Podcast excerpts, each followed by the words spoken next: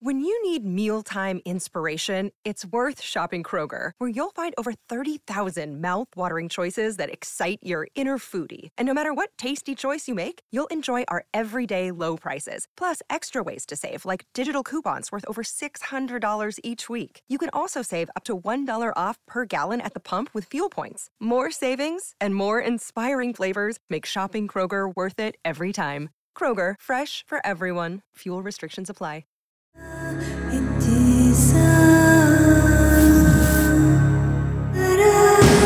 This is True Crime Psychology and Personality, where we discuss the pathology behind some of the most horrific crimes and those who committed them from a scientifically informed perspective. I'm Dr. Todd Grande. I have a PhD in counselor education and supervision, and I'm a licensed professional counselor of mental health. Dr. Todd Grande, that's my YouTube channel. Today's question asks if there are downsides to empathy. And I've also had a number of other related questions like, what is sadistic empathy? And what are empathy vampires? So the answer might be a little bit surprising to this question. So when we talk about empathy, usually what we see is, in terms of the research literature, we see a lot of positive attributes associated with it. It gets a lot of attention around being pro-social, like we see the empathy altruism hypothesis that shows that empathy seems to be tied to positive pro-social behavior. And empathy is also looked at as one of the key human factors for making the planet better. So empathy is really put on a pedestal, and there are a lot of reasons for that. Overall, empathy is actually very good. But here I'm going to be looking at some of the downsides, or some of the potential downsides we see with empathy. So the first part here would be to define empathy. So what is empathy? Well, empathy is actually a little bit confusing, because in the world of mental health counseling, we use empathy, we use that term differently than we would see in the general public, how the term is used by the population. So in terms of how we use it in mental health counseling, empathy is really understanding cognitively how somebody's feeling. So it's a very narrow definition. We could also call it cognitive empathy. And it helps counselors to provide therapy to clients. Empathizing actually can really help people quite a bit. Cognitive empathy. Now, affective empathy, again, in the context of counseling, is when you can feel the same way as somebody else. Another word for that is sympathy. And counselors do use both cognitive and affective empathy, but the emphasis, of course, as I mentioned, is on the cognitive component. Now, if we move kind of to the general population's view of empathy, the popular conception of empathy, we see that it means co-experiencing a situation of another.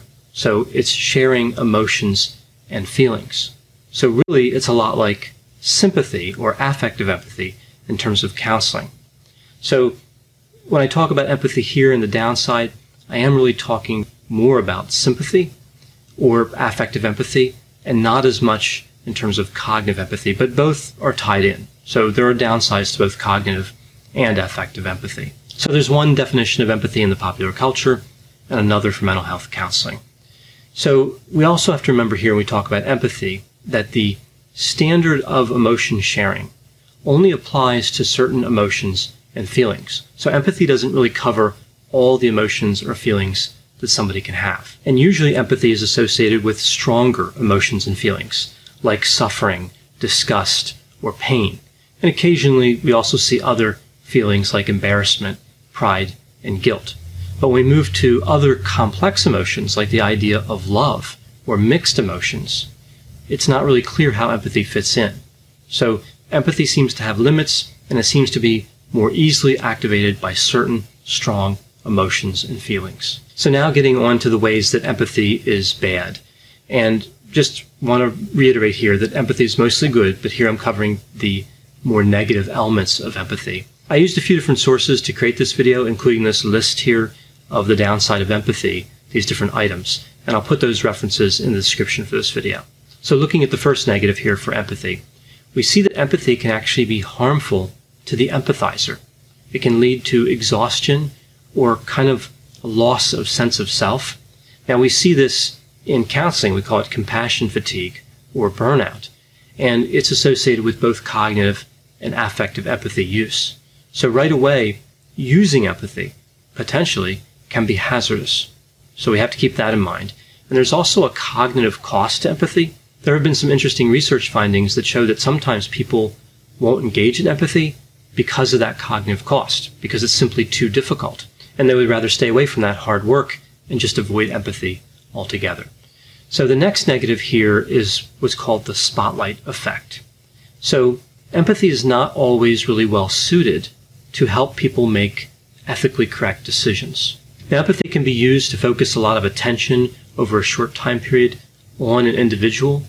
And sometimes when this happens, people neglect the larger picture, and they ignore long-term solutions, and they also ignore the large numbers of people. They focus, again, just on one person.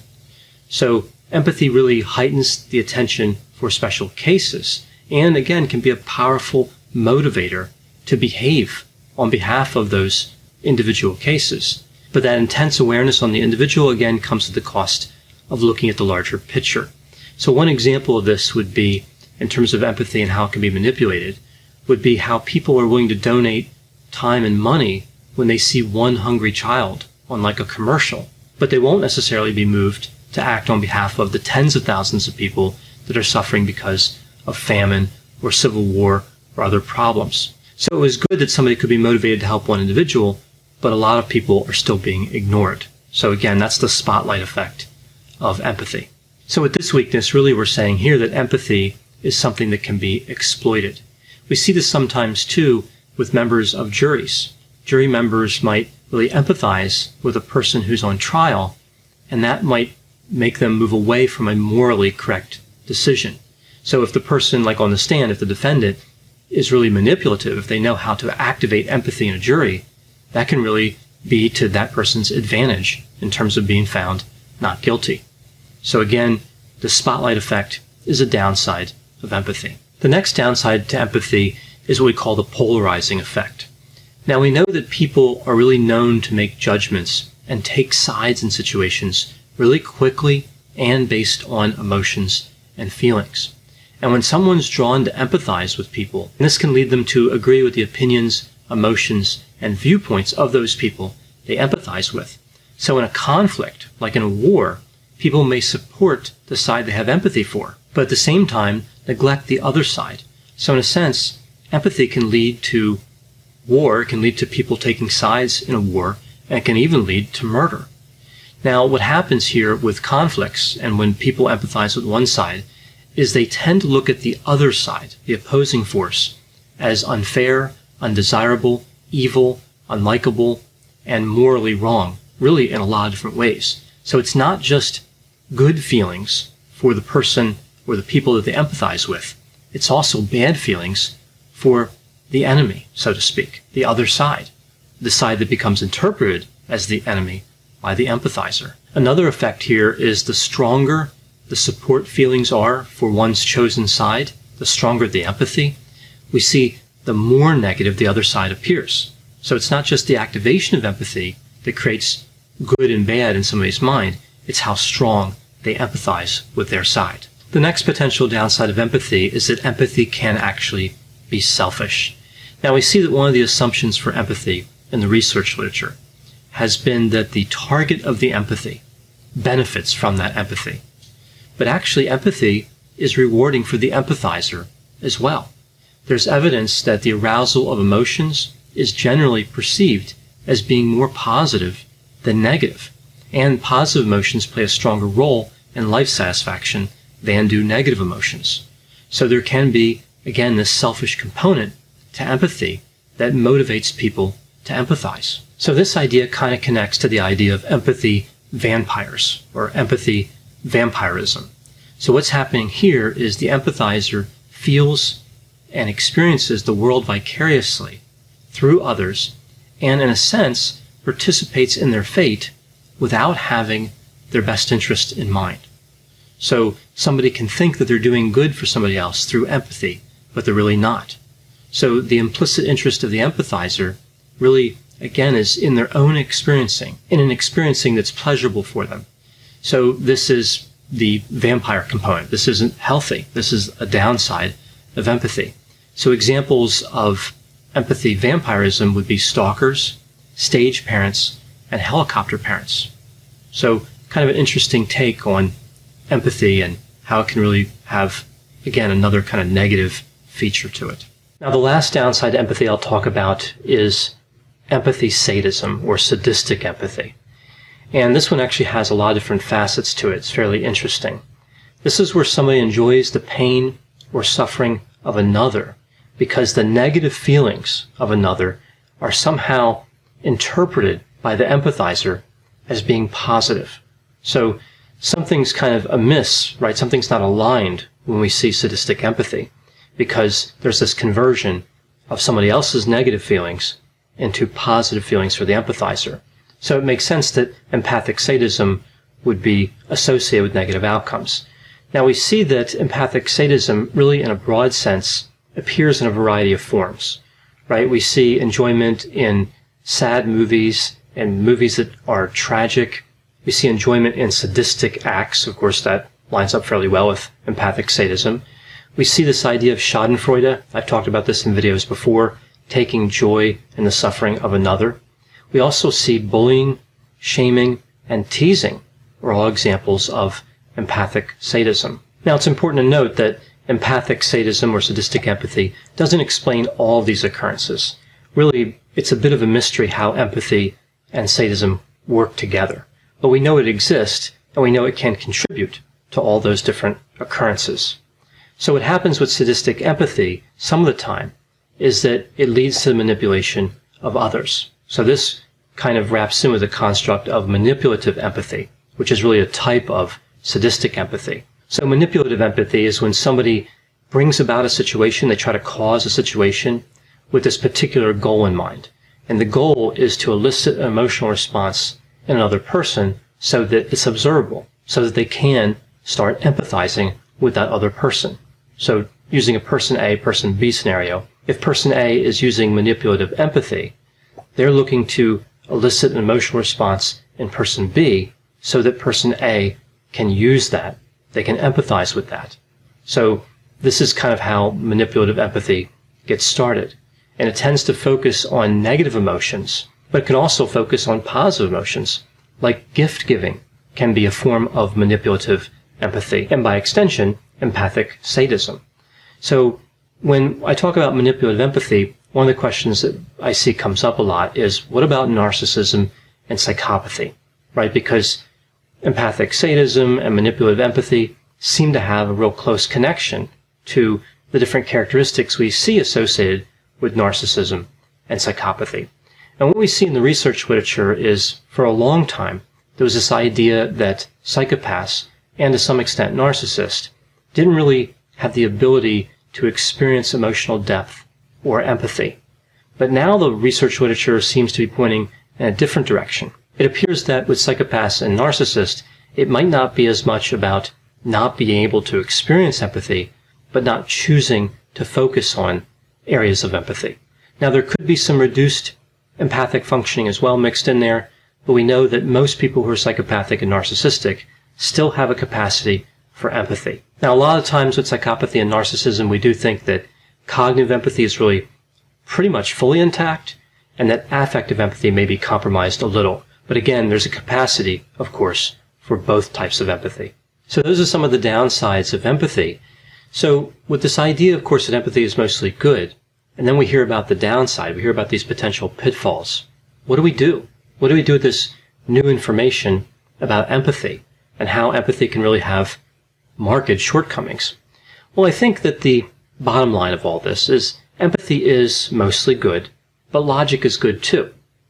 And we don't want the emotional response component of empathy to get out of control. We don't want to make quick decisions. We still want to look to logic and reason and kind of slow things down and carefully analyze our decisions and our motivation.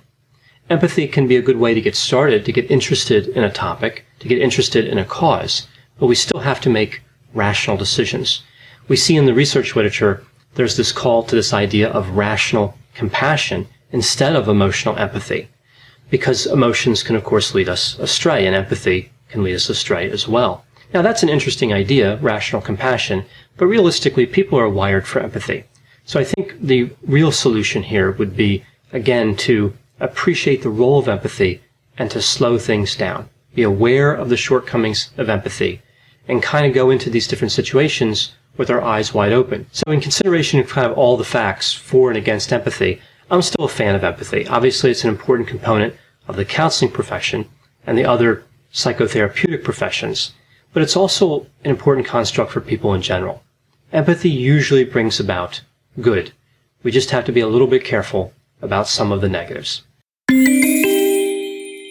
What is the relationship between psychopathy and murder, psychopathy and violent crime? Another question here is, what type of psychopathy is more dangerous? So psychopathy is an interesting construct, and I'll go through the types of psychopathy here and then talk about violent crime and murder. We know that psychopaths commit a disproportionately high percentage of violent crimes. And we know that there are two types of psychopathy, and it gets a little confusing sometimes because really psychopathy is on a continuum, but these two constructs have held up well over time. So most of the time somebody's going to be more so in one category than the other. Another confusing part here about psychopathy is that we have all these different names for really the same two types. My name is Bill Huffman, and I am a former Cleveland news producer. And I am now the host of the podcast, Who Killed?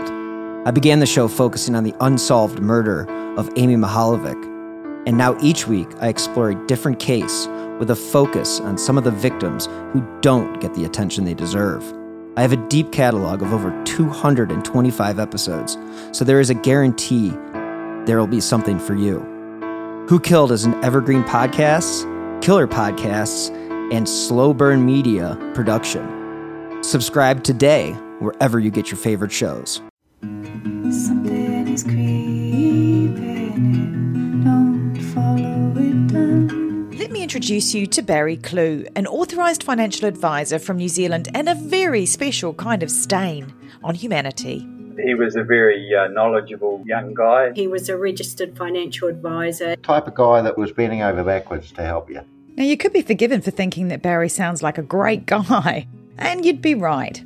Well, right up until the point when you're wrong. It was all fictitious. You stole from my son who has a disability. Chris never knew. He died believing that we're all taken care of. A psychopath is somebody who lacks empathy, acts impulsively. I think there's a strong case that Barry might be all of those things, actually. To find out how Barry Clue stole over $15 million from 81 victims, subscribe to Clueless, The Long Con. That's Clueless, spelt K-L-O-O-G-H-L-E-S-S.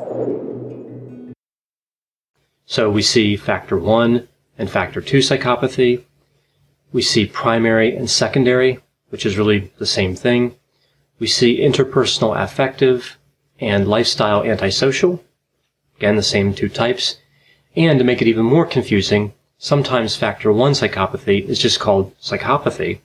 And factor 2 psychopathy is called sociopathy. So all these are really describing, again, the same two constructs, the same two ways to categorize psychopathic characteristics. So I'm just going to refer to the two types as factor 1 and factor 2. I just find that to be the easiest way for me to say it. But again, it's important to understand there's a lot of different ways to refer to these same two types. So with factor 1 psychopathy, we see characteristics like grandiosity, which is similar to what we see with narcissism. We also see pathological lying, manipulation, a superficial charm, so somebody who's charming, but there's not a lot of sensitivity or depth behind that charm. We see being callous and unemotional, so sometimes this is thought of as low in neuroticism or a lack of empathy.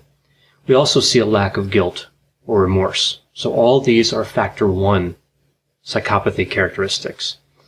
As far as factor 2 psychopathy characteristics, we see a parasitic lifestyle, somebody who is prone to boredom. They need stimulation. Sometimes this is called sensation seeking. We see impulsivity, irresponsibility, a failure to have long-term goals. We also see a number of characteristics related to criminal activity. So poor behavioral controls, not being able to control one's behavior. We see criminal versatility, and this is where somebody commits a wide variety of crimes. And when we look at factor 2 psychopathy, we see here it has a fairly close relationship to the mental disorder, antisocial personality disorder. This is a cluster B personality disorder in the Diagnostic and Statistical Manual. Now, factor 1 psychopathy could also be related to antisocial personality disorder, but factor 2 psychopathy again has the stronger link there.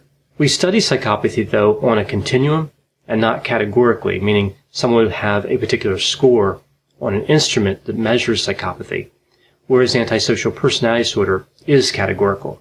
Either somebody has a diagnosis of that disorder or they don't have a diagnosis. With these two types of psychopathy in mind, I'm now going to move over to violence and take a look at the types of violence. And interestingly, one of the popular ways, one of the common ways to look at violence is also a two-factor model. We see predatory and affective violence. So when we think of predatory violence, we think of some other related terms like proactive, the word attack, instrumental, and cold-blooded. Predatory violence is thought of as being purposeful. So somebody engages in this activity deliberately with premeditation, and they tend to lack any type of emotional display while engaging in that violent activity or while planning for that violent activity. Predatory violence also has a close relationship with sexual violence, much more so than affective violence does. Now we see with predatory violence that this reflects aggression again in the service of premeditated or anticipated goals. So it's associated with high goal directedness and a low level of emotional arousal. We also see it's associated with low levels of intoxication. So when we think of people who are engaging in criminal activity and there's this intoxication component that's contributing to that, we're not really thinking about predatory violence here. So predatory violence has a strong relationship with factor 1 psychopathy, that callous, unemotional type psychopathy. Now we move over to affective violence. We see some words here associated with this type of violence, like impulsive, defensive, hot-blooded, as opposed to cold-blooded that we saw with predatory violence. And we also see the word reactive. So this type of violence really reflects an act of aggression in response to a perceived threat. It doesn't have to be an actual threat, but rather just the perception that a threat is there. We see that these acts are typically emotionally charged and seem relatively uncontrolled when compared to the acts of violence that would be categorized as predatory. We also see that affective violence is essentially an attempt at threat reduction. Again, even if that threat isn't real, that is really underlying this idea of affective violence. So not surprisingly, here we see low goal directedness and a high level of emotional arousal, and we also see higher levels of intoxication associated with affective violence. So in terms of psychopathy, factor 2 psychopathy has a strong relationship with affective violence. So factor 1 psychopathy tends to be predatory, and factor 2 psychopathy tends to be affective. So with all this in mind, which type of psychopath is more dangerous? Well, as you might imagine, it really depends on a lot of factors here. I would say that both types are dangerous, but in different ways. If we look at the tendencies, the general tendencies. So a factor 1 psychopath would be more dangerous to a stranger, right? So they typically don't attack people that they know. They tend to target strangers. A factor 2 psychopath would be more dangerous to somebody that they know, and particularly dangerous if there's some sort of emotionally charged relationship there. So, for example, a romantic partner. They would be more dangerous, again, all things being equal. They would be more dangerous than a factor 1 psychopath to somebody that they're involved in a romantic relationship with. Also, a factor 2 psychopath would be more dangerous if they are intoxicated. So, again, all psychopathy comes with some level of danger, but we see different targets in terms of violence, different types of violence, and different circumstances under which somebody has a tendency to be violent, again, like intoxication. So I used a few different sources for this video, and I'll put the references to those articles in the description for this video. And one really looked at psychopathic murders, which was another part of this question, or another question kind of related to this video. Now, this sample came from Finland, so you can't necessarily look at these results and apply them to everywhere in the world. But it's actually a really interesting study, and it looked at how individuals with high psychopathy scores who committed murder were different than individuals with low psychopathy scores that committed murder. So with this comparison, we see individuals with high psychopathy scores that committed murder were more likely to leave the scene of the killing, more likely to deny the charges, more likely to claim self-defense as the primary reason for the killing. Now, of course, self-defense does occur legitimately in many instances, but here we're talking about people that were known to have committed murder. So the authorities knew these people committed murder, and the murderer still said that self-defense was really the reason behind the killing. We also see here they tend to be convicted of a less serious crime, which indicates that they're able to manipulate the system pretty well. And this has actually been shown a few times in a few different studies. Psychopaths lie and manipulate and can trick people in the criminal justice system. They can trick police officers, judges, attorneys, as well as a number of other people that work in the criminal justice system and in law enforcement. And there are actually a number of different theories about how they do this so effectively. One of the theories is that people in the criminal justice system, people who work in the criminal justice system, seem to believe, again, overall, there's a tendency, they seem to believe they have an ability to detect lying that's better than average. And of course, from the scientific literature, we know that's not true. Their ability is actually the same as everyone else's. Generally, we're not very good at detecting lying, particularly when dealing with somebody who has psychopathic characteristics, because they're very effective at lying and manipulation. The problem is that a number of people in the criminal justice system have high confidence about their ability to detect lies. So they believe they have an ability that they don't have. And this confidence only adds to the ability of the psychopath to deceive them. Again, because people in the criminal justice system believe their assessment about somebody's deception is accurate, and they're not really clearly seeing when they're being deceived. So this really is an important reminder that we have to be skeptical even about our own abilities. So if we think we have a particular ability to see when people are lying, to know what people are doing, to read people's behavior, to think that we understand what they're thinking, we need to be skeptical. There's not a lot of evidence to show that individuals are effective at uncovering the lies and the manipulation attempts that we see with psychopathy. So we really have to be careful and somewhat skeptical. Being overconfident can actually lead to individuals who are psychopathic getting early release, or again being convicted of less serious crime, or beating charges altogether. So when we think about predatory versus affective violence, and we think about psychopathic murders, a lot of the characteristics of psychopathic murders kind of make sense in that predatory affective framework. And again, in the framework of factor 1 and factor 2 psychopathy. So it shouldn't be surprising that somebody who's psychopathic lies about committing a murder. The tendency, of course, would be that they would lie about a wide variety of circumstances. So again, it wouldn't be surprising that they would lie about a homicide that they were involved in. So, of course, when we talk about psychopathy and criminal justice and violent crimes and murder, we know these are serious issues.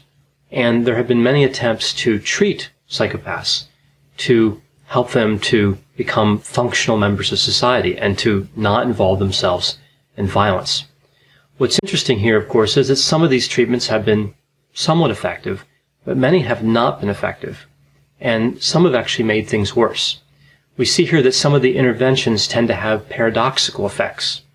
So when we look at treating psychopaths, especially when looking at violent crime and violent recidivism, we see the insight-oriented therapy, and we know a lot of counseling is based on insight, as well as group therapy interventions, actually tend to help psychopaths develop better ways of manipulating, using people, and deceiving, including the staff that's delivering the therapy.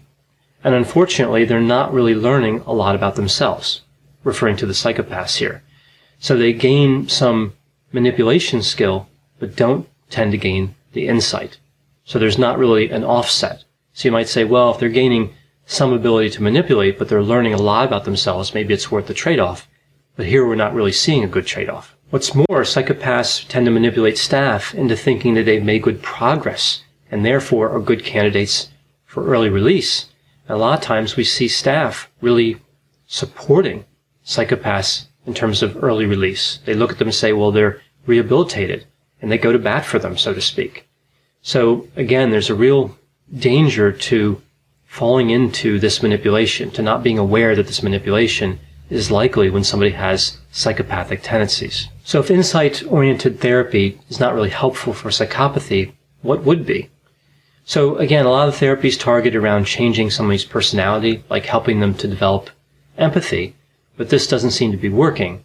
So now we see a lot of research focused on behavioral changes, behavioral self-management, so promoting a more pro-social lifestyle in a sense of logistics of cost-benefit and not in terms of interpersonal change, not in terms of personality change. Really just looking at the cost and benefits of violence compared to nonviolence. So really trying to convince individuals who are in the criminal justice system and who have psychopathic tendencies that nonviolence can help them meet their goals more effectively than violence can. So if they want certain things out of life and they play by the rules, including nonviolence, they'll get further. That's really the whole idea behind some of these behavioral strategies. Not that we should necessarily give up on helping somebody to change personality characteristics or give up on the value of insight, but we have to be realistic about manipulation and deception and understand that we don't want to help people develop these skills. We don't want people to get more invested. We don't want psychopaths to get more invested in their ability to deceive and refine that to a point where it becomes even harder to catch them and prosecute them and treat them. So an important note here when talking about psychopathy and crime and all this, we are talking about here individuals who are psychopathic to a fairly extreme degree. Psychopathy is something we see in the general population quite often, and most people that have psychopathic characteristics are not a danger to anyone. Some psychopathic characteristics in certain situations are actually beneficial. They actually help certain types of professionals do their jobs. What we're really talking about here is when somebody has a very high score on a psychopathic inventory of some type, a psychometric instrument designed to measure psychopathy. A score that would fall in a range where we know that treatment is indicated in almost every instance. So again, not talking about psychopathy in general, but these extreme instances of psychopathy that seem to be quite overrepresented in the criminal justice system. So the levels of psychopathy that are strongly associated with criminal offending. This has been True Crime Psychology and Personality from Ars Longa Media. This content is for educational and entertainment purposes only.